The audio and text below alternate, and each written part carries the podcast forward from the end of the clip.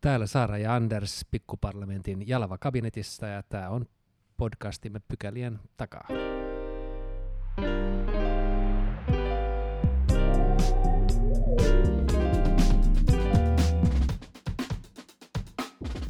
Mennään ensimmäiseen pykälään. Meillä on yhteiskunnallisessa keskustelussa aikamoista vastakkainasettelua ja kahtia jakautumista näkemyksissä, arvoissa ja asenteissa. Ja nyt on käynyt ilmi, että tämä näkyy myös nuorten kohdalla sukupuolittuneena ilmiönä. Tästä keskustelemme tänään ja olemme saaneet vieraaksemme Rasmus Mannerströmin Helsingin yliopistosta. Hän on sosiaalipsykologian yliopiston lehtori, filosofian tohtori ja identiteettitutkija. Tervetuloa Rasmus. Kiitos paljon. Yle uutisoi viime viikolla nimenomaan tästä, että ää, nuorten naisten ja miesten arvomaailmat ovat irkaantuneet. On syntynyt siis aikaisempaa isompi railo ää, nuorten naisten ja miesten välille. Ja tästä on puhuttu tällaise, tällaisena niin kuin suurena sukupuolisena irkaantumisena. Muun muassa King's College Londonin apulaisprofessori Alice Evansin mukaan. Niin miten suuresta ilmiöstä Rasmus sun mielestä on, on niin kysymys? Onko tämä nyt jotain ihan uutta? No ei se siinä mielessä ole uutta, että me nähdään aika pitkä trendi tästä No, tämä erkaantuminen on siinä mielessä uutta, että se on noin 10-15 vuoden aikana tapahtunut e, tota, polarisaatio. Et sitä ennen nähdään monissa länsimaissa, että miehet ja naiset on ollut, varsinkin nuoret miehet ja naiset on ollut hyvin, hyvin niin kuin samankaltaisia tai hyvin samanlaiset niin kuin arvot. Ja sitten tota, nyt tosiaankin monessa länsimaassa niin, niin, niin tässä on tapahtunut erkaantumista sillä tavalla, että naiset ovat paljon avoimempia, vapaamielisempiä, mitä tulee esimerkiksi kysymyksiä seksuaalisuudesta, vähemmistöjen oikeuksista, ympäristöstä, tai ympäristökysymykset ovat ehkä tärkeämpiä, ja miehet taas toisaalta ää, tota, kannattavat yhä perinteisempiä arvoja, perhearvoja, tällaisia, ja, ja miehen ja naisten niin kuin, perinteisiä sukupuolirooleja. Joo, mitä syitä tämän takana arvellaan olevan? Onko se niin kuin isot kysymykset, niin kuin globalisaatio, teollisuuden muuttuminen, eh, kansainvälistyminen, vai, vai, vai mikä ajatellaan olevan se, se taustalla oleva ajuri? No, niin, no osittain kaikki nuo ilmiöt, että siis voidaan, voidaan puhua varmaan siitä, että, että länsimaissa ensimmäistä kertaa historiassa naiset on, on oikeasti niin kuin parantanut asemia monella tavalla. Naisten tilanne on parantunut ja sillä tavalla naisilla on ensimmäistä kertaa paremmat mahdollisuudet toteuttaa itseään. Ei olla enää riippuvaisia miesten, miesten tota, asemasta ja miesten esimerkiksi tulotasosta tai, tai tällaisista perinteisistä, niin perinteisistä tota, ää, yhteiskunnan normeista ja rooleista. Ja, ja tämän seurauksena, niin, niin ja, ja sitten taas globalisaatio tulee sillä tavalla tähän mukaan, että mä sanoisin, että varsinkin tässä viimeisen 15-20 vuoden aikana 2008 äh, talouskriisin jälkeen, kun talous on tavallaan ottanut uusia kierroksia, epävarmuus on lisääntynyt, ää, äh, naiset pärjää paremmin koulutuksen saralla monessa länsimaassa, ja nythän naiset on, on, on, tota, äh, on paljon enemmän naisia korkeakoulussa, Suomessakin, ja, ja, ja suomalaisessa peruskoulussakin äh, olette varmaan seurannut mediaa, PISA-tuloksia siinä mielessä, että Mutta onko tämä niinku muna, mis, mi, mi, kuka on muna ja kuka on kana tässä, että onko se niin, että että on tällainen kehitys, joka sitten synnyttää jonkinlaista tällaista niin kuin reaktiota, vai onko se ikään kuin muutos ja eriytyminen, joka synnyttää sen, että, että, että nyt vaikka sitten naiset pärjää paremmin koulussa ja, ja yliopistoissa? Niin, siis tässä voidaan nähdä, että ellei vielä ole tode, niin kuin kovempaa kilpailua kuin aikaisemmin, niin tässä moni, monella tapaa on sellainen mielikuva, että kilpailu on koventunut, ja miehet tai moni mies kokee, että tässä menettää niitä asemia, semmoista varmuutta, mitä aikaisemmin on ollut, ja, ja siitä syntyy semmoinen vastareaktio, että, että, että tota, se, että olen syntynyt mieheksi, niin ei enää takaa asioita yhtä varmasti kuin aikaisemmin, ja silloin, silloin turvaudutaan niin kuin tällaisiin per, perinteisimpiin arvoihin ja konservatiivisiin arvoihin, ja, ja tavallaan ryhdytään nostalgisoimaan ja unelmoimaan tällaista perinteisistä perhemalleista. Et, et siinä mielessä on tämmöinen... Olisipa niin, kaikki kuin ennenkin.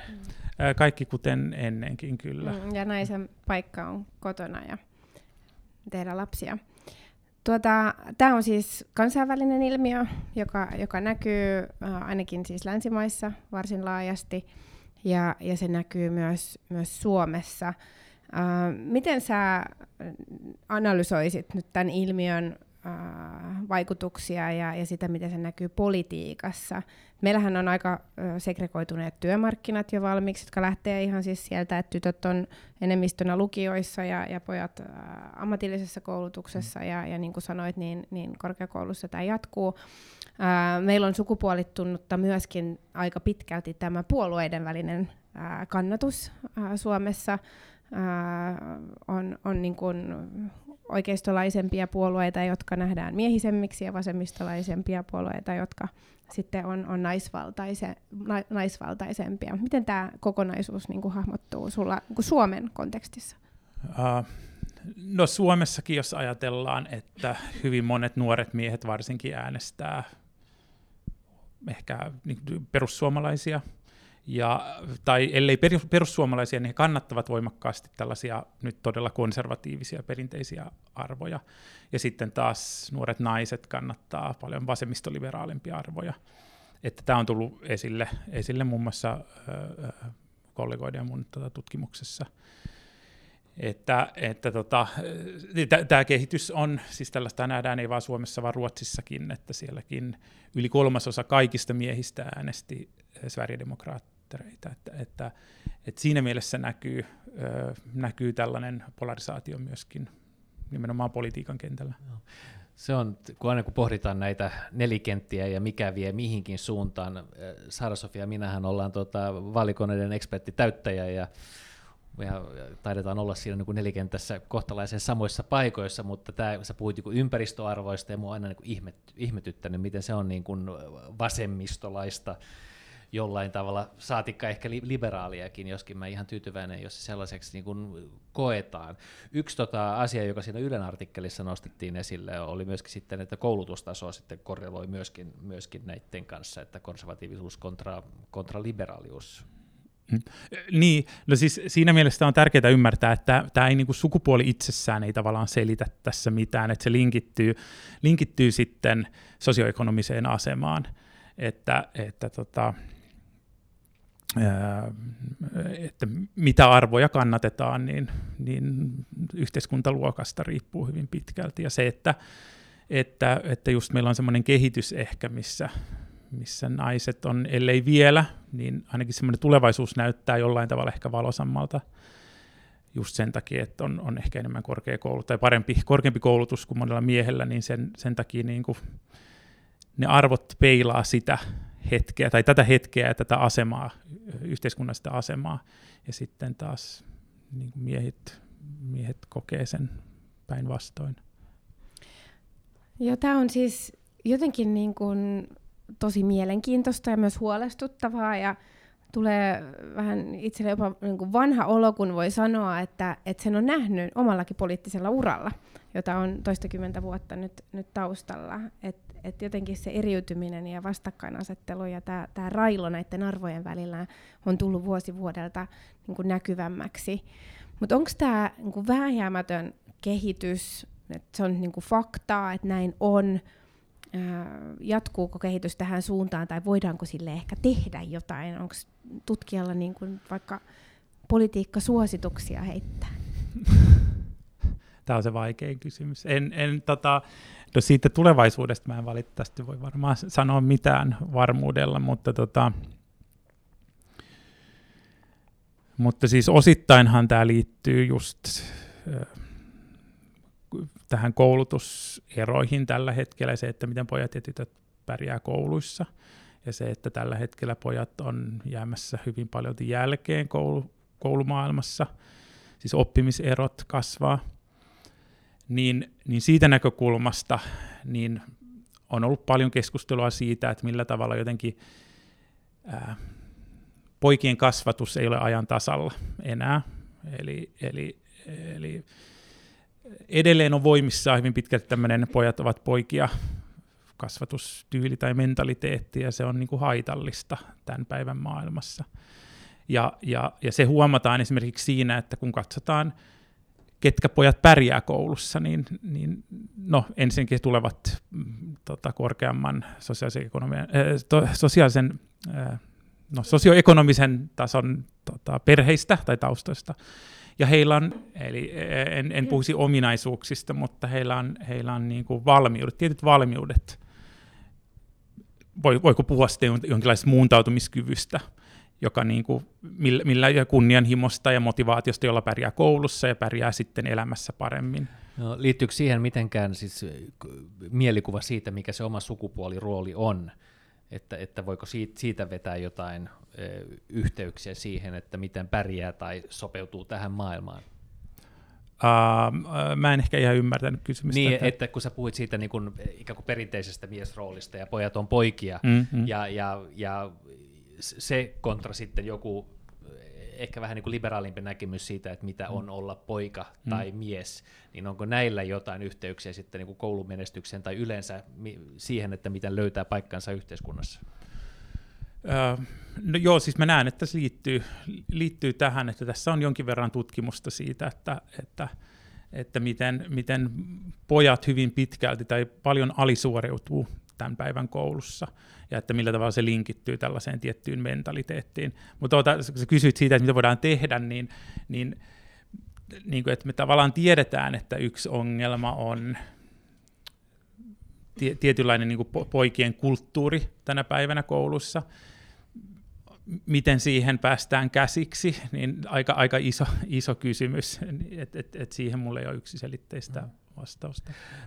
No miten, miten tota sosiaalinen media sitten tähän vaikuttaa? Ainakin mun mielestä on viitteitä siitä, että tällaiset, tällaiset tota alustat kuin, kuin TikTok, niin, niin ne syöttää hyvinkin erilaista tavaraa riippuen siitä, että, että mikä sukupuoli, sukupuoli on, että onko vaaraa siitä, että tällaiset alustat pikemminkin vahvistaa tätä eriytymistä kuin, kuin, kuin vaikka toimisi sitä vastaan?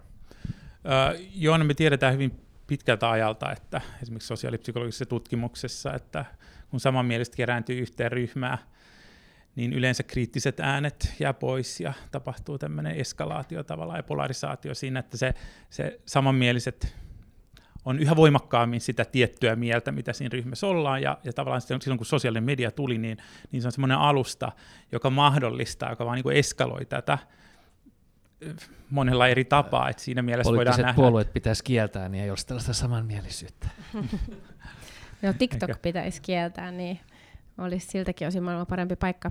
Mutta äh, mä mietin nyt näitä nuoria, äh, jotka, jotka niin kuin kehittää sitä omaa identiteettiään ja sitten kokee tällaisia ristiriitaisia paineita ehkä tai odotuksia. Ja, hmm. ja nyt, nyt on niin nähtävillä, että tämä arvomaailma sit sukupuolten ää, välillä on, on eriytynyt, niin näetkö että tällä voi olla jotain linkitystä tähän kasvavaan nuorten pahoinvointiin ja esimerkiksi mielenterveyshäiriöihin? Ää, sä oot muun muassa todennut jotenkin näin, että nuorten mielenterveyden kriisi on pitkittynyt identiteettikriisi. Onko mm. tässä nyt yhteys täl, tähän ää, sukupuolittuneeseen arvojakaumaan? No se, joo, siis se voidaan sillä tavalla nähdä, että, että, tota, että on keskusteltu paljon siitä, että tänä päivänä maailma on monella tapaa epävarmempi työmarkkinat, koulutus ja mihin se johtaa on hyvin epävarmaa.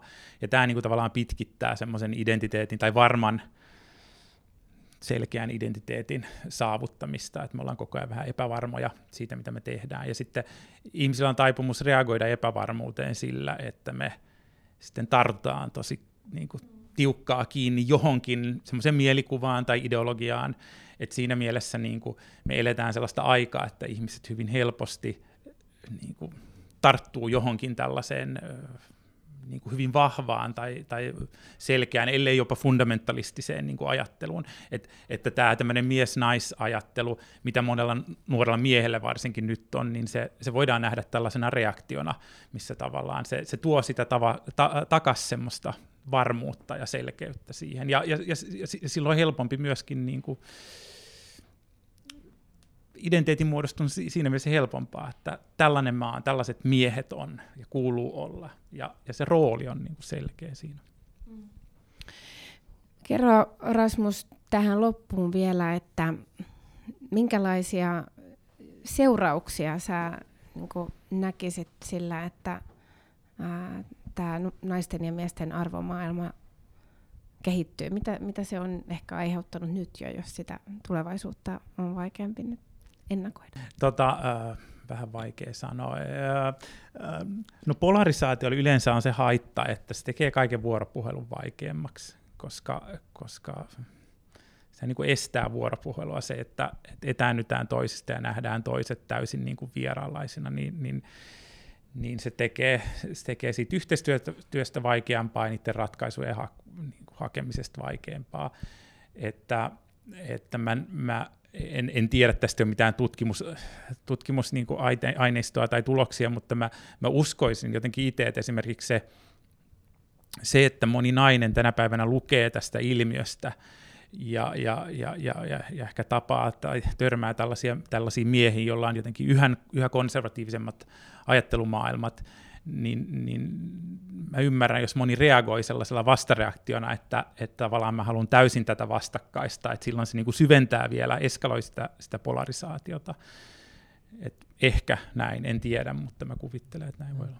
Onko tämä sellainen asia, jonka, joka pitäisi kouluissa tiedostaa perheessä tiedostaa paremmin, pitäisikö niin ryhtyä aktiivisiin toimiin tällaista erkaantumista vastaan, vai onko tämä asia vain, joka nyt sitten tässä todetaan yhteiskunnallisena ilmiöinä, ja oletko huolissa siitä, että mitä tapahtuu, ellei, ellei tähän tartuta?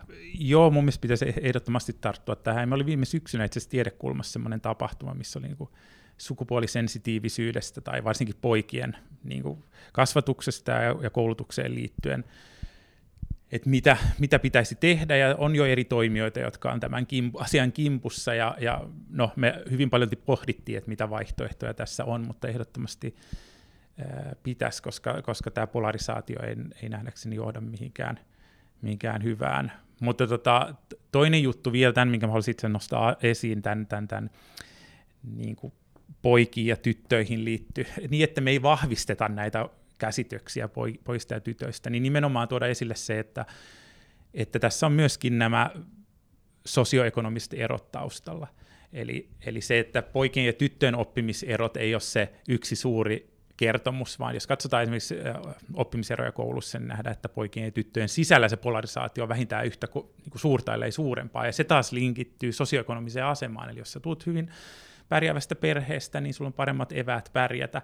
Et sekin kertoo sitä samaa tarinaa, että riippumatta sukupuolesta sä pärjäät aina paremmin, jos, jos sä saat kotoa tietyt, tietyt niin kuin arvot ja, ja, ja valmiudet.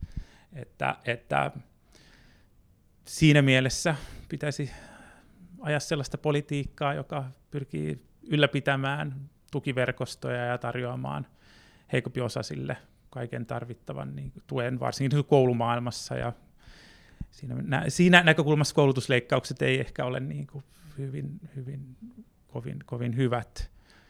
Ja, ja, ja samalla tasata varallisuuseroja ja tätä kautta tehdä sosiaalipolitiikkaa sillä tavalla, että, että ei synny liian suuria mm. eroja. Niin ja varmasti niin, että mitä varhaisemmassa vaiheessa mm. tätäkin ää, pystytään jo. tasaamaan ja sen takia on, on hyvä, että nyt huomio on tosi vahvasti ja panostukset myös sinne nimenomaan peruskouluun. Kiitos Rasmus Mannerström vierailusta meidän bodissa. Kiitos. Kiitos. Kiitos.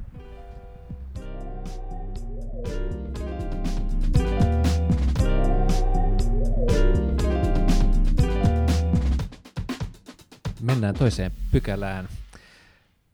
On perjantai ja takana on tämä kevätkauden toinen, eikö näin? Kai tämä nyt oli toinen kyselytunti.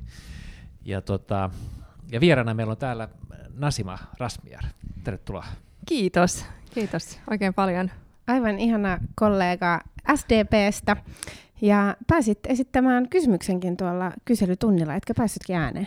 No en päässyt valitettavasti, mutta, mutta mullakin on sitten, kun teillä on tämmöinen iso tuotanto, niin sitten mä aina laitan kyselytunnin jälkeen, kun mä en pääse esittämään mun kysymystä, niin sitten mä laitan sen yleensä someen, että jos olisin päässyt kysymään, niin olisin kysynyt ää, sitä tätä, mutta en päässyt eilen kysymään, mutta aiheenahan oli tosiaankin ää, STPllä tämä aikuiskoulutustuki ja sen lakkauttaminen. No juuri näin. Ehkä mulla on jäänyt vain mielikuva susta puumassa aiheesta, koska sä olet kuitenkin aikuiskoulutustuen puolesta esittänyt puheenvuoroja täysistuntosalissa.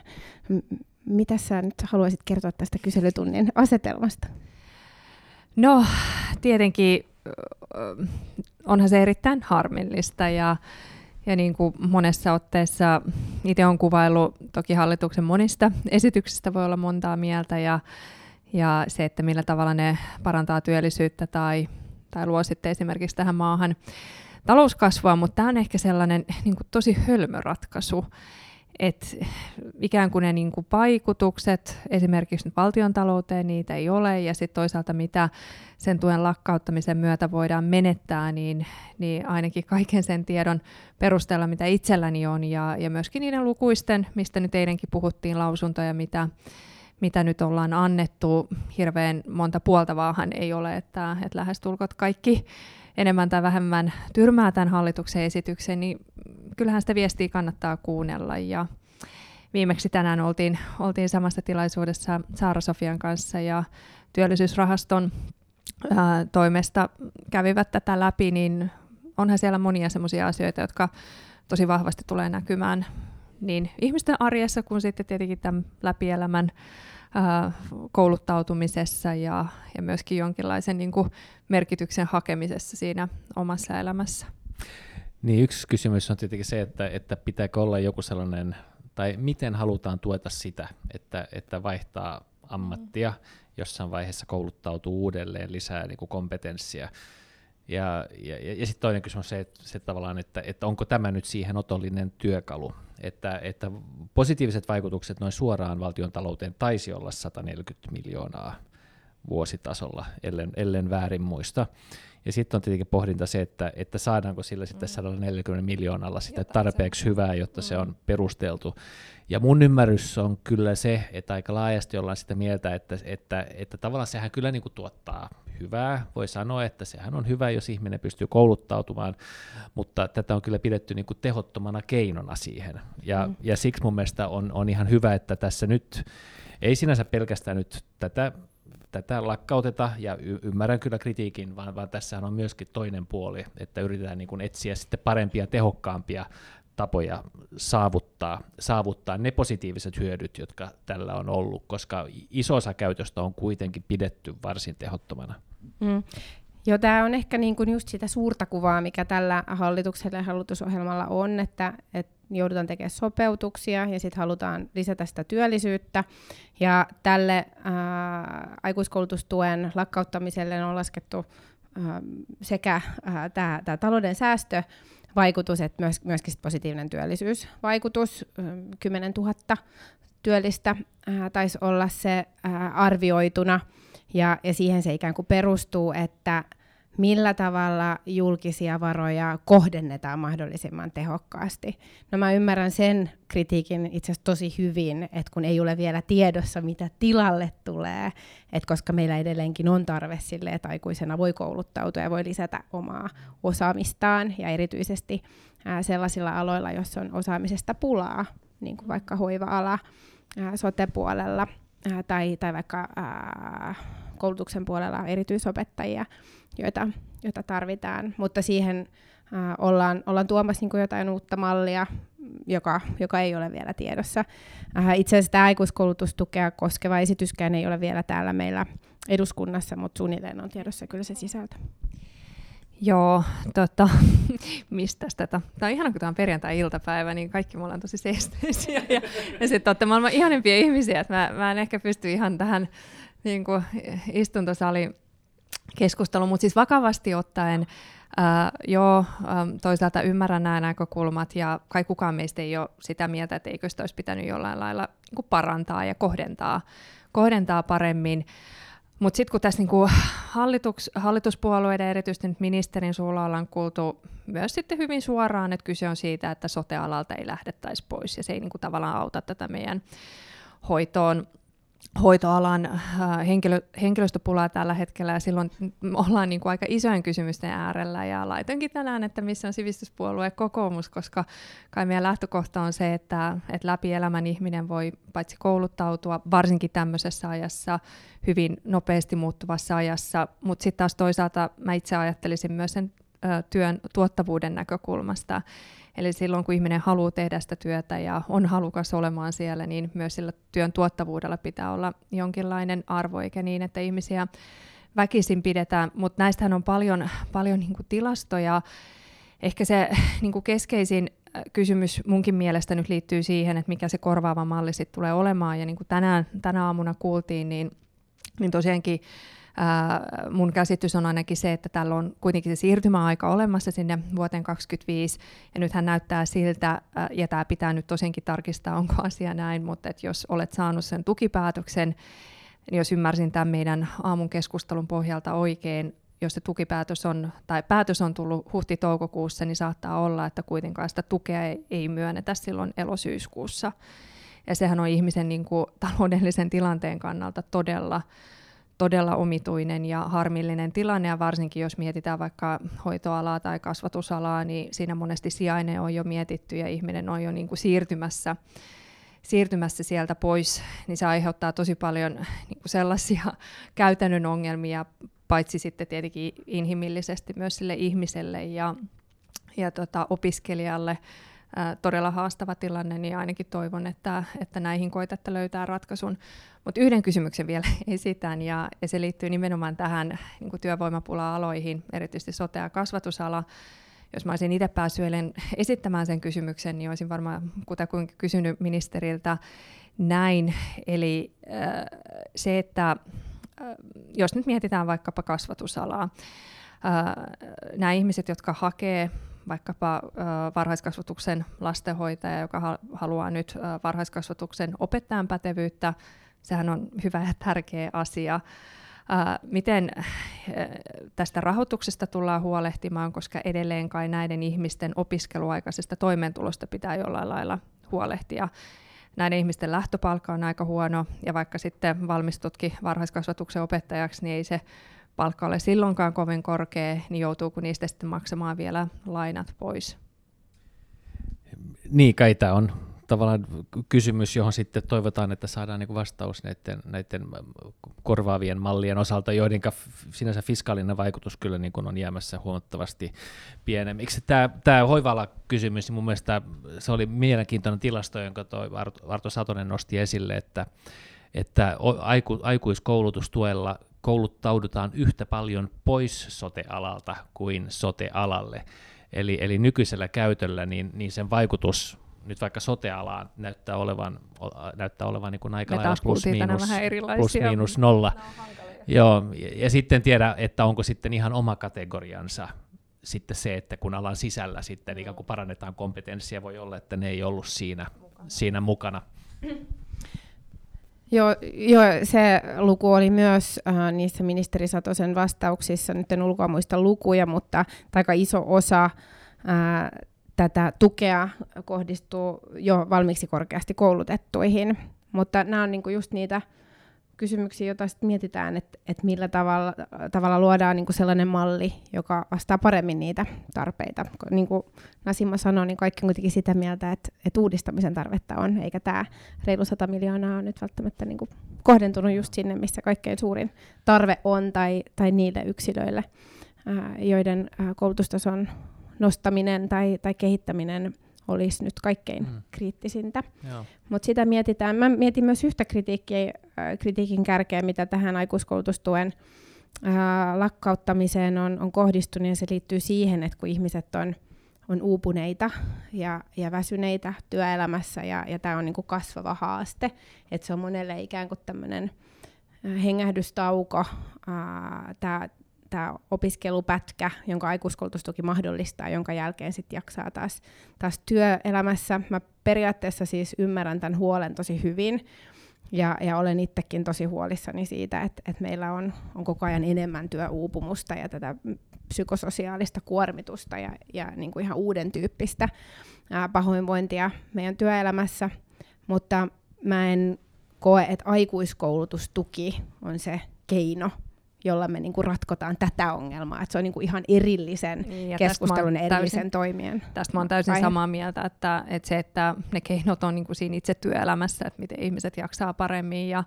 ja sitten toisaalta juuri tänään keskusteltiin siitä, että no vuorotteluvapaa on sitten toinen, minkä senkin, senkin tota niin, nyt hallitus on, on romuttamassa, mutta, mutta mä oon samaa mieltä, että ne keinot on erilaiset ja, ja tietenkin sen työelämän niin kuin aikana täytyy saada riittävästi, riittävästi tukea siihen, siihen jaksamiseen, eikä niin, että, että sit pidetään joku pätkä osalle, se auttaa, mutta sitten taas toisaalta tullaan ja ei se välttämättä se masennus tai, tai sitten huonovointisuus ja muu sieltä mihinkään, mihinkään hävinnyt, mutta, mutta mun tämä aikuiskoulutustuki, mä jotenkin todella nyt toivon, että, että jos hetkeksi otatte sen hatun pois päästä, että, että se nyt on siellä hallitusohjelmassa ja me nyt vaan viedään ja runnotaan tämä läpi, niin kattokaa ihan oikeasti niitä niin kuin lukuisia, lukuisia kuntien kuntien lausuntoja monien eri, eri tahojen, jotka ei varmaan niin kuin ihan pahuuttaan, toki ministeri sanoi, että aina kun lähtee pois, niin, niin sitten siihen suhtaudutaan kriit- kriittisesti, mutta henkilökohtaisesti itse mä aiemmassa työssäni Helsingin apulaispormestarina, silloin vastasin kasvatus- ja, ala, kasvatus- ja koulutusalan asioista, niin näin, miten tärkeä se on, miten tärkeä niin kuin näkymä se on esimerkiksi kasvatusalalla, varhaiskasvatuksessa toki aivan yhtä lailla ää, siellä opettajakoulutuksessa. Ja, ja se, että jos se näkymä viedään näitä ihmisiltä, ja voi olla, että sitä kohdentamista pitäisi tehdä paremmin. Mutta nyt mulla on vähän semmoinen olo, että et ei teillä oikein ole sitä korvaavaa mallia. Mm, Ja no sitä, kuin se- parhaillaan, sitä parhaillaan pohditaan äh, valtiosihteeri Rissasen johdolla. Ja hänhän on erittäin hyvä, että kaikki luotto on kyllä. Kyllä, no, olen samaa mieltä. Hän on nainen paikallaan tässäkin tehtävässä. Ähm, ja sinällään siis nyt äh, tässä loppukevään aikana niin sitä käsitellään ja, ja satun olemaan siinä valiokunnassa puheenjohtajana, jossa, jossa ilmeisestikin mietintö rustataan tähän, niin ihan varmasti siis kuullaan, kuullaan ja, ja äh, katsotaan lausunnot ja, ja mietitään, että mitä siellä on vielä tehtävissä. Mutta sitten se lopputulema on kuitenkin se, että, että kun meillä on tavoitteena 100 000 työpaikkaa, ja tälle on arvioitu 10 000 plusmerkkiä, niin sitten meidän pitäisi pystyä niin kun keksimään joku toinen keino, jolla me saadaan 10 000 työllistä ja, ja 100 miljoonaa, vai mikä se luku Anders muisti paremmin. Eikö Niin. Temki ole jopa niin kuin arvioinut, että tässä ei niin kuin ministeriön... No, Joo. siis mä, mä oletan, että siis Temhan varmaan, joo, e- en tiedä tietenkin mistä näkökulmasta, että jos mä olisin sinänsä joku järjestö siellä ulkona toimisi, niin, niin tietenkin silloinhan mä niinku ar- arvioin vaan niinku niitä vaikutuksia, eikä mun tarvitse arvioida niitä suhteessa kustannuksiin. Ja kun meidän pitää käytännössä arvioida vaikutuksia suhteessa kustannuksiin, niin sitten Mm. tietenkin siitä voi, voi päästä eri, eri näkökulmaan. Mutta en, en, en sano, että näitä olisin lukenut, ja sehän oli asia, joka siellä nostettiin usein, usein esille, nimenomaan tämän Temmin näkökulma. Veikkaan, että VML oli toisenlainen niin, näkökulma, ja kai se sitten se, se, se lopputulema on sitten jonkinlainen tasapaino näiden, näiden välillä. Mm. Niin ja siis totta kai mukavampaa olisi ää, viedä tätä lakkautuspäätöstä läpi, jos meillä olisi tiedossa, että mikä se korvaava malli tulee olemaan, mutta sen pitäisi valmistua myös nyt kesään mennessä, että rinnakkain niitä, niitä, niitä nyt tässä, tässä sentään tehdään. Tota, kyselytunnilla oli muitakin aiheita. Ää, toinen aihe oli ruoantuotantoon liittyen, lähti itse asiassa veropolitiikasta liikkeelle ruoan alvin korotuksesta ja sitten laajeni tällaiseksi yle, yleisemmäksi ruoan tuotannon ja, ja alkutuotannon ää, puolustuspuheenvuoroksi. Siitä ehkä keskeisin viesti nyt oli se, että valtiovarainministeri Purra varsin niin kuin selkeästi totesi, että mitään niin kuin päätöksiä ei ole, mutta kaikki keinot ovat pöydällä, kun lisäsopeutusta ja, ja lisätuloja haetaan mukaan lukien alvikannat. Joo, ja, ja tota, ei kannata nyt ennakoida sinänsä mitään, mutta ottaa huomioon niin se suuri eh, kokonaisvaikutus, joka haetaan, eli kolme miljardia, niin, niin ottaa huomioon, miten haastava oli se kuusi kuroa kasaan, niin on selvää, että, että kyllä siinä niin kuin kaikki joudutaan käymään läpi. Ja sitten varmaan priorisoimaan ja veikkaanpa, että kaikilla puolueilla ei ihan samat prioriteetit sitten priorisoitaessa.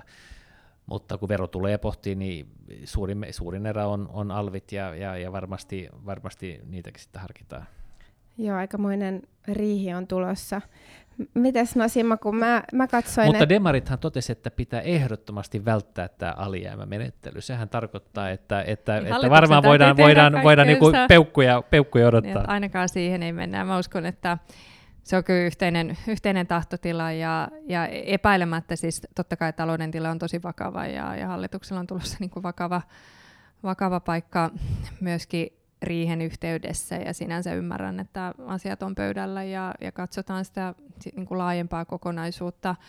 Mutta voin kyllä vakuuttaa ja luvata, että, että kyllä me niin kuin siellä oppositiossa suhtaudutaan aivan yhtä vakavasti tähän talouden tilaan, eikä, eikä todellakaan omilla vaihtoehdoilla luoda sellaista kuvaa, että etteikö siihen pitäisi suhtautua vakavasti päinvastoin. Tulette varmasti tässä huomaamaan, että, että lähdetään siitä, että toki hallituksen kasvupakettia odotellessa, mutta ainakin itse pidän erittäin tärkeänä, että, että myös sosiaalidemokraateilla on vahva pas- Mm. kasvupaketti tässä kevään aikana näytettävänä.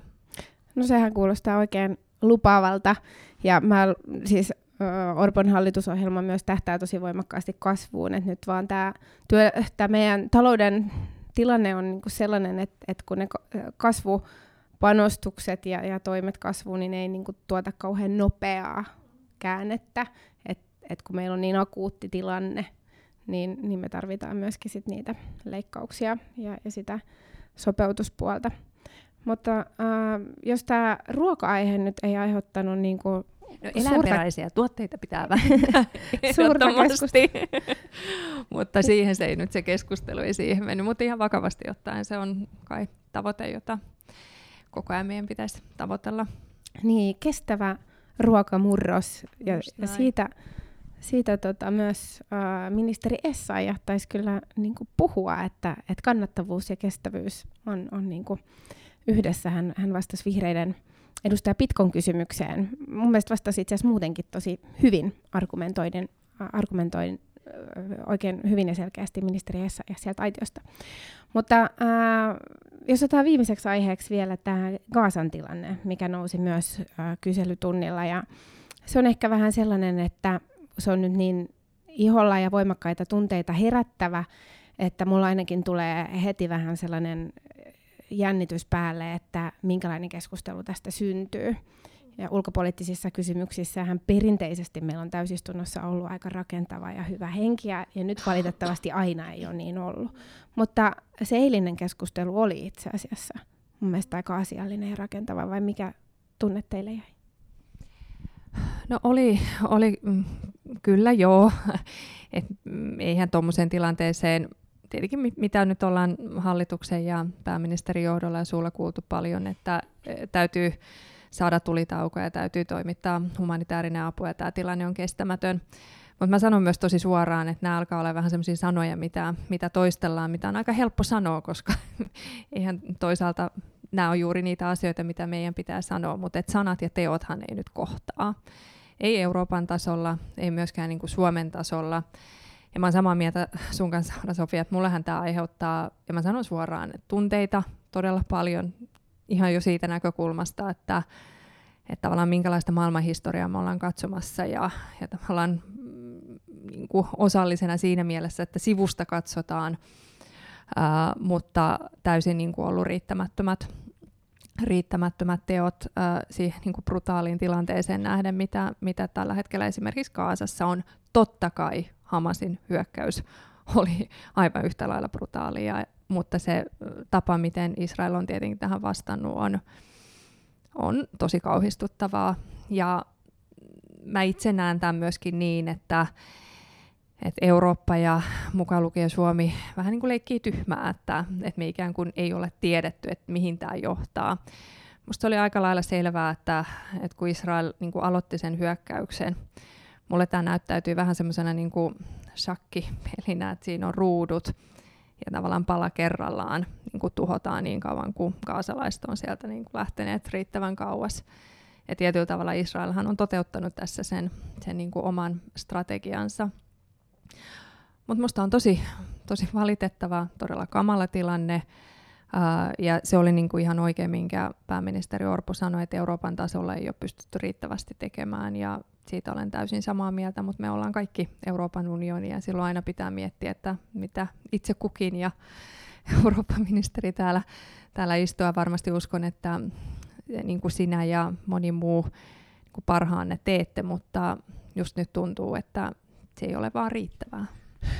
Ja siis sehän on hankala tilanne, kun siihen tavallaan, että miten, miten sä keskustelet konfliktissa, jossa niin kun, musta aika selvästi kuitenkin on, on yksi, joka on sen niin aloittanut ja on toiminut käsittämättömällä tavalla, ja, ja toinen toimija, joka on demokraattinen valtio, mutta joka kieltämättä niin käyttää äärimmäisen niin kovia, kovia keinoja.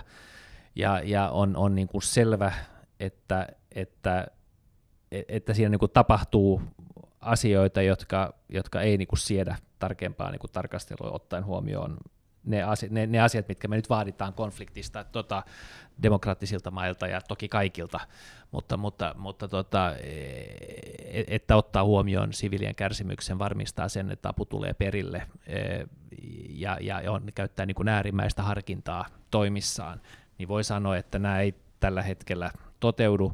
Sitten on tietenkin se, että, että, että mikä on niin ulospääsy täältä, että onko tämä keino estää Hamasin toiminta tulevaisuudessa, niin on myöskin aika vaikea nähdä, että se, olisi, että se toisi, veisi, veisi sellaiseen suuntaan. Ja siitä, näkö, siitä näkökulmasta on tietenkin syytä olla niin kuin äärimmäisen huolissaan, mitä, mitä siellä nyt sitten tämän myötä tulevaisuudessa tapahtuu. Ja sitten huomaa, että länsirannalla väkivaltaisuuksia esiintyy myöskin siellä pitkälti siirtokunnissa asuvien toimesta, ja kun Suomen tavoite kuitenkin on, on kahden valtion malli, että, että jossain, jossain vaiheessa olisi Palestiina, joka olisi niin kuin toimintakykyinen ja niin kuin maa, jossa on edellytykset pysyvän demokratian, niin kuin vahvan demokratian rakentamiselle, niin, niin tuntuu, että päivä päivältä liuutaan kauemmas sellaisesta lopputuloksesta. Joo, mä uskon, että kaikki, jotka tätä järkyttävää tilannetta on seurannut, niin kokee riittämättömyyden tunnetta. Ja varsinkin kun äh, siviilit kohtaa niin, niin kuin järkyttävää tuhoa ja kärsimystä, ja heillä ei ole paikkaa paeta, ja, ja siellä on paljon niin kuin lapsia ja, ja nuoria, ja ne luvut on, on niin kuin sydäntä särkeviä. Et se on niin kuin se lähtökohtainen tunne.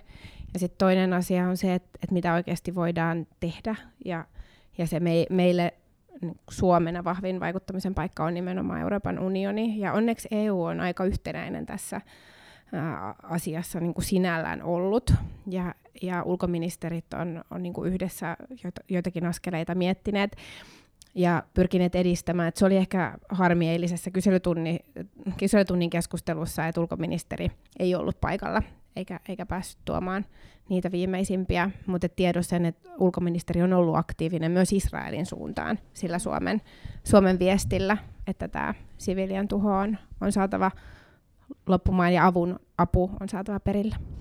Saanko nopeasti sanoa? Ehkä EU-tasolla Borrell on käyttänyt mun mielestä ainakin hyviä, hyviä puheenvuoroja ja siinä mielessä mä olen samaa mieltä, että et varmaan yhtenäinen näkemys siitä, että tulitauko täytyy saada aikaiseksi, mutta ehkä niin kuin sit paine, että se todella tapahtuu, niin sitähän niin puolta EU ei ole valitettavasti käyttänyt ja sitten maiden välillä on. Me tiedetään, että Saksalla on on tähän ehkä erilaisen, erilainen suhtautuminen kuin sitten jollain toisella maalla. Ja sitten tullaan myös siihen ikävään tos, toiseen asiaan, joka on aina erittäin vaikea keskustelun aihe, jota ei tänään emme varmasti pysty täällä jatkamaan, mutta myös se meidän suhtautuminen Israeliin, se on vaikea. Mä itse huomaan, että, että siihen liittyy paljon varovaisuutta, ja, ja totta kai tämä niin historia vaikuttaa, mutta ylipäänsä suhtautuminen Israelin ja Israelin toimiin on asia, jonka, jonka itse olen huomannut, että, että sen kanssa suhtaudutaan ja käyttäydytään myöskin, myöskin varovaisesti. Ja kyllä demokraattinen maa, mutta toisaalta Netanyahun toiminnassa, hänen hallinnon ja hallituksen toiminnassahan tällä hetkellä ei ole mitään kovin demokraattista. Että sekin on täytyy ottaa huomioon, että, että millainen poliittinen johto tällä hetkellä Israelissa on.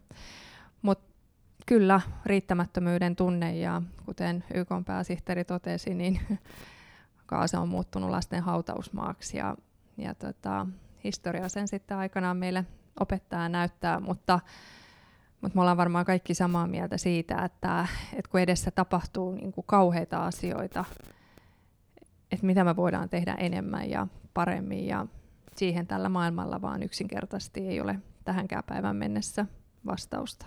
Kiitos vierailusta, Nasima. Kiitos Nasima. Kiitos.